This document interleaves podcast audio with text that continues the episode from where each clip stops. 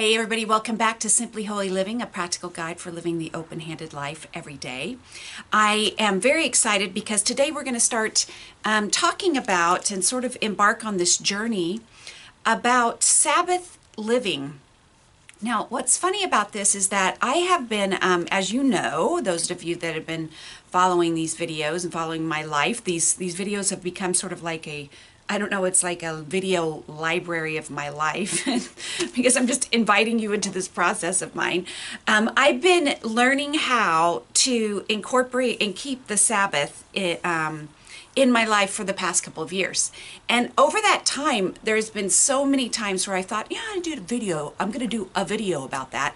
And people have asked me, can you, you know, talk about Sabbath keeping even more? And And um, I'm like, yeah, I'm going to get to that. I'm going to get to that. And um, I really thought uh, the other day that I was going to do this little series and, you know, put it on the website and say, oh, if people want to start celebrating the Sabbath, they can watch this little series.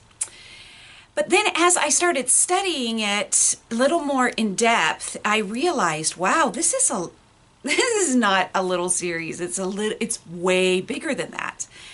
And, you know, right now, um, it is the beginning of September in the year two thousand sixteen.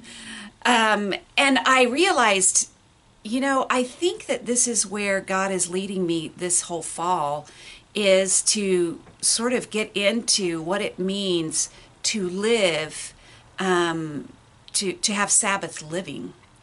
And um, I wanted to sort of just invite you into this journey with me, and um, it may take a while. So this is not going to be a, this is how you do a Sabbath uh, from four o'clock on Friday to Saturday at four o'clock.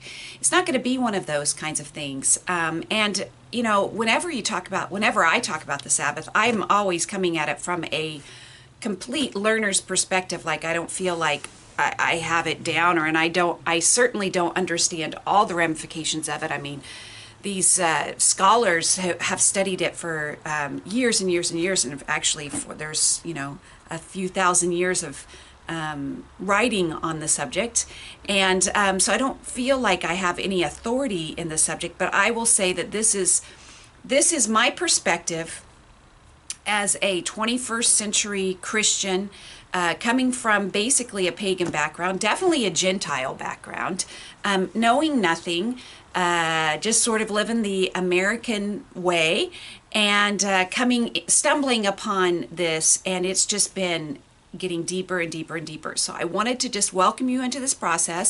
Um, I'm looking at my fall, thinking this is what I'm going to sink into from now until Um, I start Simply Holy uh, for the holidays, uh, and just keep on going. And um, I hope that you enjoy this journey with me. But I think that the thing to just start off with uh, here is that what's happened is I started to realize that the Sabbath, which we commonly think of as this, you know, thing that that God instituted at at creation, and then the Jews followed, but we don't need to really, you know, think about it anymore. Um, it's really not about that day. It's about a whole way of living.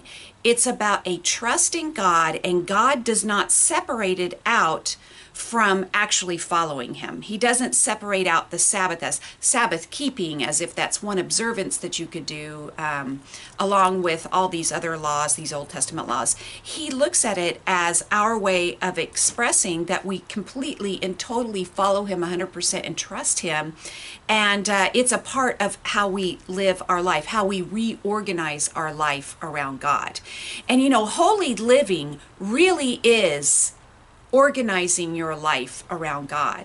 But I, I hate using that word because so many people think, well, I'm unorganized. I'm not an organized person. There's certain people that are organized and there's certain people that are not. No, no, no. Here's the deal. You're already organized, whether that means you like to go to Staples or Office Depot or not. You have already organized your life around something. But what this hopefully will help you to do is to reorganize your life, to say, oh no, I'm purposefully uh, organizing my life or restructuring my life around God and his the worship of Him. So anyway, I'm just going to start off here with uh, Genesis two. So we know that in the beginning God created the heavens and the earth, and uh, that Genesis is a, a recounting of that and how he created everything. And he, at the end of each day he said, it's good. But then when we get to Genesis two two, it says, by the seventh day God had finished the work he had been doing, so on the seventh day he rested from all of his work. And God blessed the seventh day and made it holy, because on it he rested from all the work of creating that he had done. And this is, as far as I can tell, is the first time that God made something holy. And I figured, well, I'm trying to live a holy life. I should, you know, investigate this. So um, it says God blessed the seventh day and made it holy. I would not even come, I would not want to uh, assume that I even know what that means or try to read into that more than that is there. But I think, wow, he took this day and he said, this is going to be a holy day. And, he, and it was because he rested.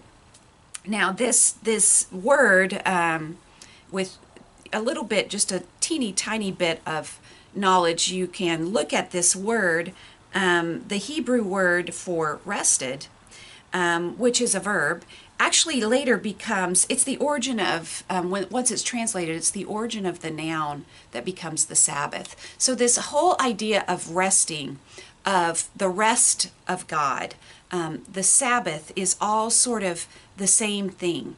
So looking to find our rest in God, looking to see what is going to restore us, is going to somehow be um, caught up in the word Sabbath for us.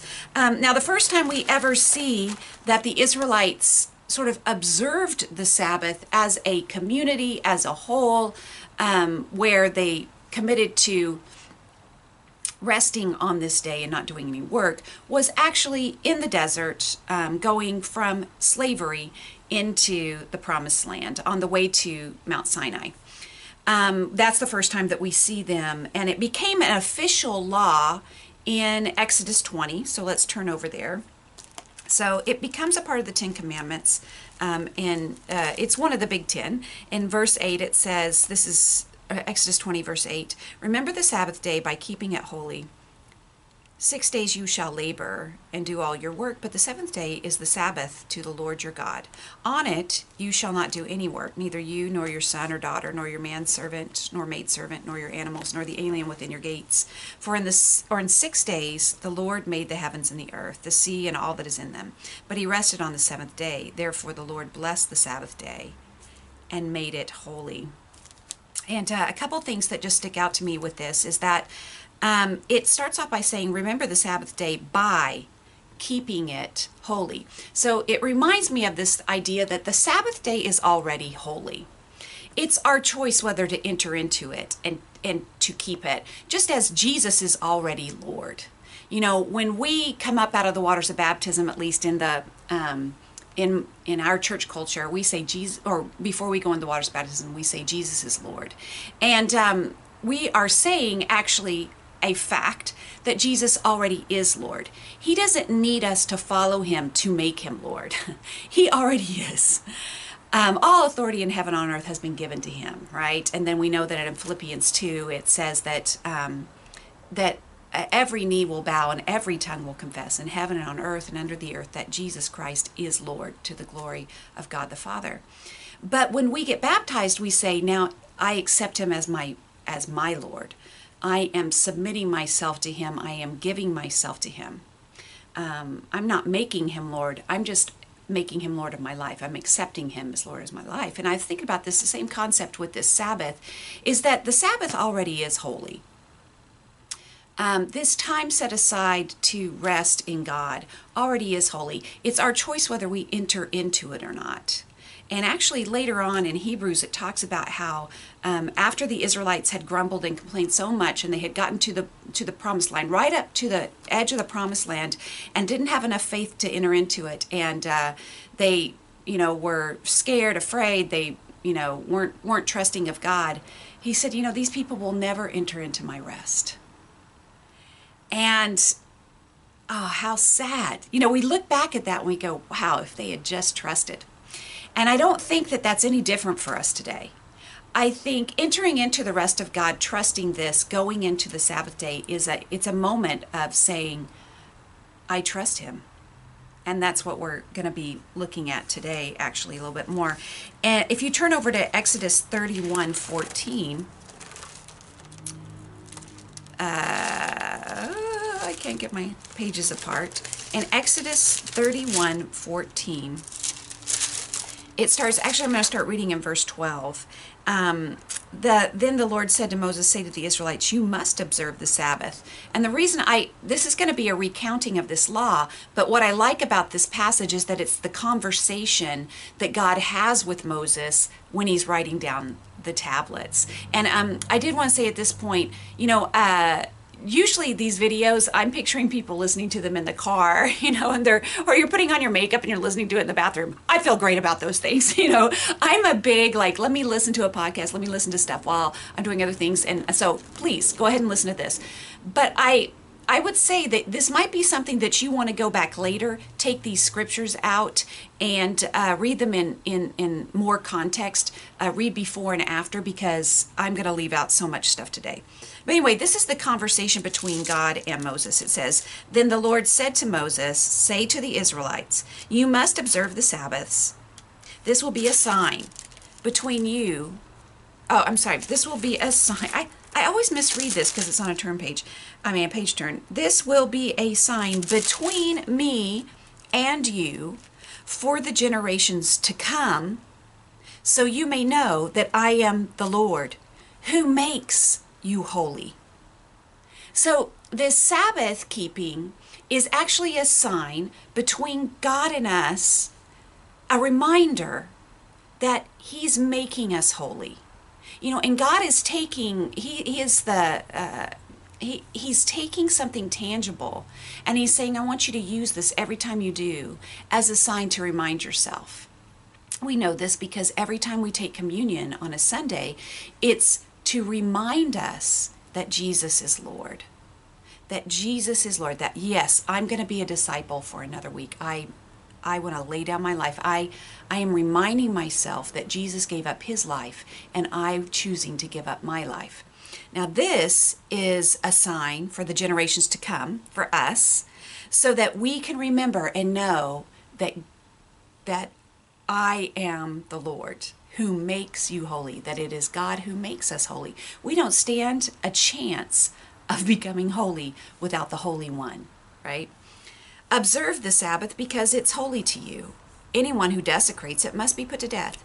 Whoever does work on that day must be cut off from the people. For six days work is to be done, but the seventh day is a Sabbath to rest, holy to the Lord.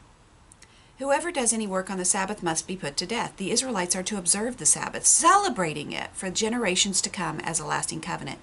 It will be a sign between me and the Israelites forever. For in the six day, for in six days the Lord made the heavens and the earth, and on the seventh day he abstained from work and rested. When the Lord finished speaking to Moses on Mount Sinai, he gave him the two tablets of the testimony, the tablets of stones inscribed by the finger of God, which is just an incredible image, is it not? But, um, you know, here we get into this whole thing of, you know, he's saying, I don't want you to do any work. And actually, if you don't observe the Sabbath, death. Okay. So, um, wow, it, it's pretty, pretty intense, right? But um, I think the thing that sticks out to me here is he wants this day to be different. And I think that this can become a stumbling block for us. And I think Satan has used it over the years to go, well, what is work? What is work? And, you know, we live in a society, I don't, Uh, we live in a society where the line between work and um, and sort of pleasure or what we want to do is very blurred. We are blessed beyond belief that we can't even tell sometimes what work is because our work is so incredibly pleasurable. You know, we have to really remind ourselves that we live in this blessed age where, you know, there, it's it's sort of a, like a Facebook post, do what you love. You know, when you do what you love, you every day, no, never are you working. You know, you're always, every day is a joy because you're doing what you love. But we're also a society that can turn any kind of recreation and beautiful thing into work. Um, I know for, for a fact, you know, I made my living as a musician for so many years, well, where do you draw the line? There's people that would say, oh my gosh, I would love to play music uh, for a living. You know, I'd love to make my money by playing music, because playing music for them is just a joy. It's a recreation. It's an extra thing that they do. So if I practice on the Sabbath, is that work? But if they practice on the Sabbath, that's joy. You see what I'm saying? We've got people who make their living literally making video games. But, you know, I, I was talking to one of my uh, friends the other day, and their daughter had just gotten a job in the video game industry, but it was so taxing, and the hours are so incredibly long, and basically your job right now is to play this video game and break it, that she's to the point where she's like, I don't ever want to see this video game ever again in my entire life. Now, something that had been such a joy, you know, and such a pleasure, it was it was something you did after your homework, it's something you did at the end of the day, after you got all your work done, is now her job. So it's, we live in a crazy land, I'm just saying. We need to acknowledge the fact that this does get a little blurry, because we live in this land of opportunity where, I, you know, I've, I've been saying this lately to a lot of people, but you know that there's a, one of the jobs is to create those little Google things. I just would love that. I think that's the coolest job in the world, because I go on Google just to see what what's the little Google thing for today. I think that's so fun, but um, I look at these people creating the Bible Project, and I mean, it's just, we live in a crazy age where what we love to do, we get to do, and someone pays us to do. Where else are you paid to play basketball? Please tell me. When else have people been paid to play a game? It's crazy. So I know that this can get tricky, and if you look up all these laws on, you know, what are you supposed to do on the Sabbath? What can you do? What can't you do? Well, you can't light a fire, because see, back then that was work. But I'm thinking that today, when you go click to light a, a candle, we don't conceive of it the same way. You know what I'm saying? So I think the thing for us to do, you know, in our day and age is just to go, I think what God is saying is He wants this day to be set apart. And isn't that what holy means? Set apart. And so there's a thought that is, you know, there needs to be a time in my week, and apparently it would be after six days of work, where my day is different. And it is set apart to remember that it is God who makes me holy. So am, can we sit here and say, well, for you to play violin on that day, you know, that would be work. But for you to play violin, that would be recreation. Oh, for you to, you know, um, it's always the, you, in my neighborhood, I'll see um, the Jewish people walking on that day. And because, you know, that they're not allowed to do anything else. They need to just walk and get, to get where they're going. But, you know, some of us would think, well, that's harder than driving a car, you know? So I think that's the wrong way to go. I think the right way to go is, how can I set this day apart and say that it is holy? And I think if we're moving in that direction, God is going to bless it. I'm all about doing something imperfectly until you get it right. I mean, that, that we practice something and God refines it and He teaches us. That's the idea behind practicing an instrument. We practice the instrument and then we become better at it. Um, we're not going to achieve a perfection on it anyway. We become better at it. So allow yourself to just think in those terms. Now, um, later on in Leviticus twenty-five, I want to read this. Now, this is going a little bit further, but it kind of shows you the heart of God, which sort of is my goal with this video, I guess, is to, or to get us started, is just to see the heart of God behind this. And in Leviticus, Leviticus twenty-five, um, God is setting up a Sabbath year.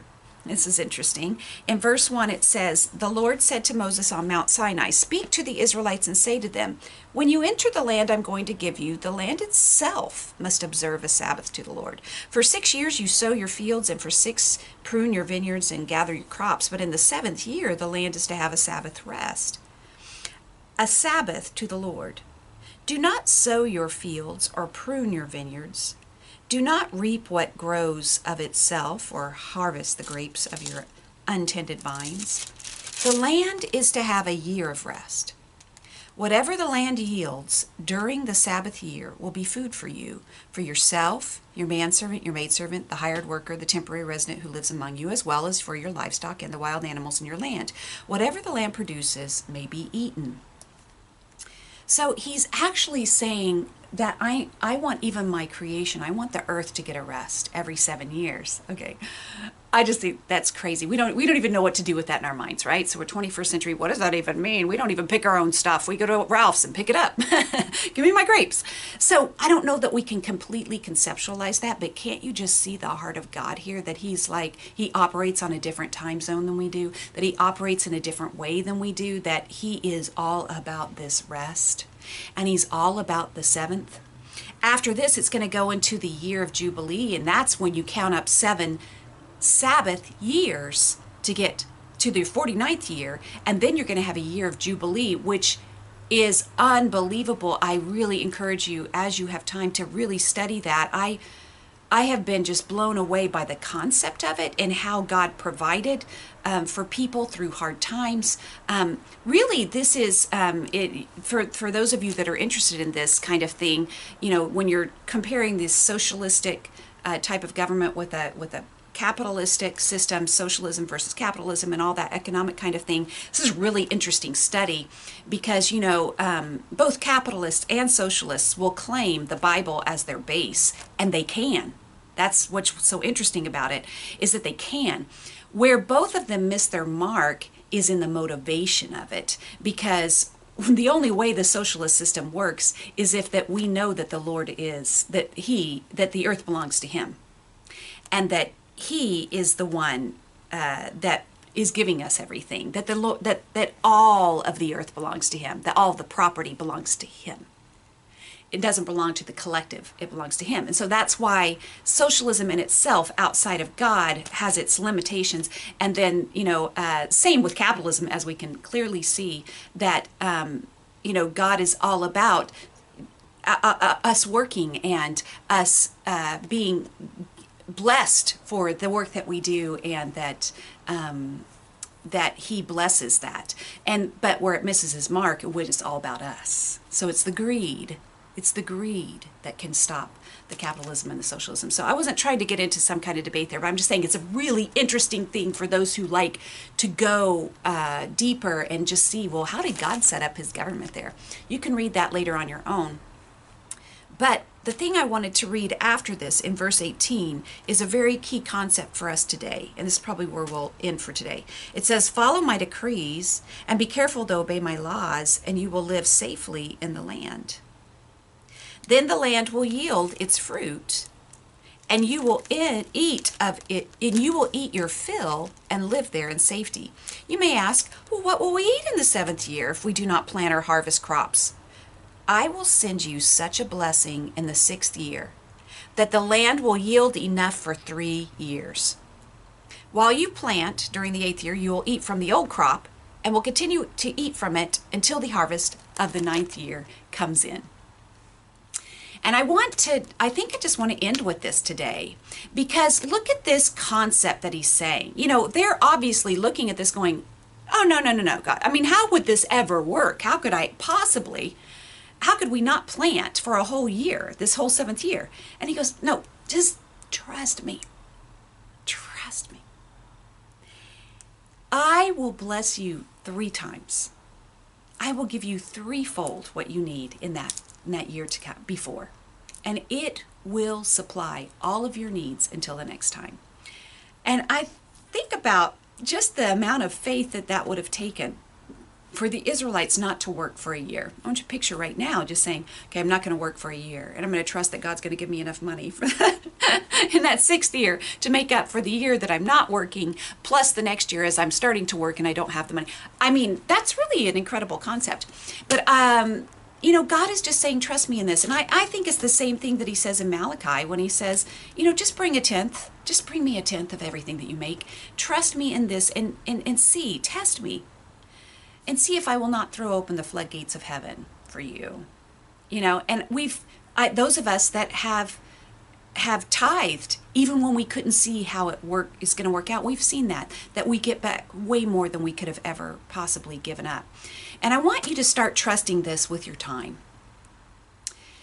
This is a concept that we need to start trusting, is that, you know, when we do anything that moves in the direction of giving God more, he gives back way more than we gave up. We know this is true in a lot of areas, but I want it to be true in our time. And I want you to just think about, could I give up the seventh day of the week? Could I just give up this one day of the week and say, God is more important? And you know, right now, I'm sure you have all your, but how could we, but how could, but, but how would that, could I even, but we have to figure out how to give that up. It's a trust. It's a trust issue. This getting right, you know, getting our life organized around the Sabbath is what God's looking for, really. It is, he's looking for the trust in our hearts that says God is more important. You know, I don't know how that will look in your life, you know. So you say, well, I have this on Saturday morning. Well, I have that on Saturday morning. Well, I have this. You know, Jay and I have talked about this at length, too, about, you know, we, we do Taekwondo on um, Saturdays. A lot of people in my family do. Not me, but a lot of other people do. But, you know, that's a really fun thing for our family. But I could make it work. I had to go over it, I had to be there on time and get up, blah, blah. Or I could look at it like, wow, what a blessing, this is so awesome. And I could right size it in my brain to go, we're so lucky to be able to get to do this. This is a great luxury that I have. Some people have orchestra on Saturday morning, so I can totally see how they could go, you know what, on Saturdays I sleep in until I get, I take my kids to orchestra, and then I go have coffee with God. You know, I can totally see how they could um, make that a, a time to worship God. But it is up to us to keep the Sabbath by making it holy. So I just want you to open your mind to the thought, can I set aside my fears, uh, my planning, my, oh, I could never give this up, you know, oh, but, but, but, but, but, but, but, all your buts. Can you just write them down? Could you just write them all down? And could you just submit them to God and go, okay, God, I'm going to trust you. I'm going to trust you that you'll even make this time available to me, that you'll even make it possible for me to do it. And that in itself is a worship. That in itself is keeping something holy and trusting that God is going to work out the rest around that. Um, you're, as we go on, and I start to read from some of the other, um, uh, the, some of the Hebrew writings and some of the uh, Jewish people that um, actually have studied this a lot more than I have, um, they talk about how the Sabbath becomes to the follower um, of God the center of their week. And I have to admit that this has come true uh, for me. Uh, when I entered into this, there was a lot of my like, but how could, but, uh, but, could, but, and through that, God has changed it totally. He has totally overblessed me. That's how I feel. I feel overblessed. I feel more relaxed, more restful, because it wasn't adding something in, it was taking things out. And it has become to me that the Sabbath is the center of my week, and uh, that this um, that book, that Kasdan book that some of you have read, it talks about how everything was a, either an anticipation of the Sabbath for the for the Sabbath-keeping family.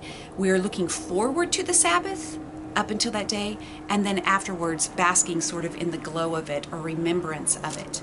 And that is definitely how my life has. has turned over the past couple of years, and I totally want this for everybody.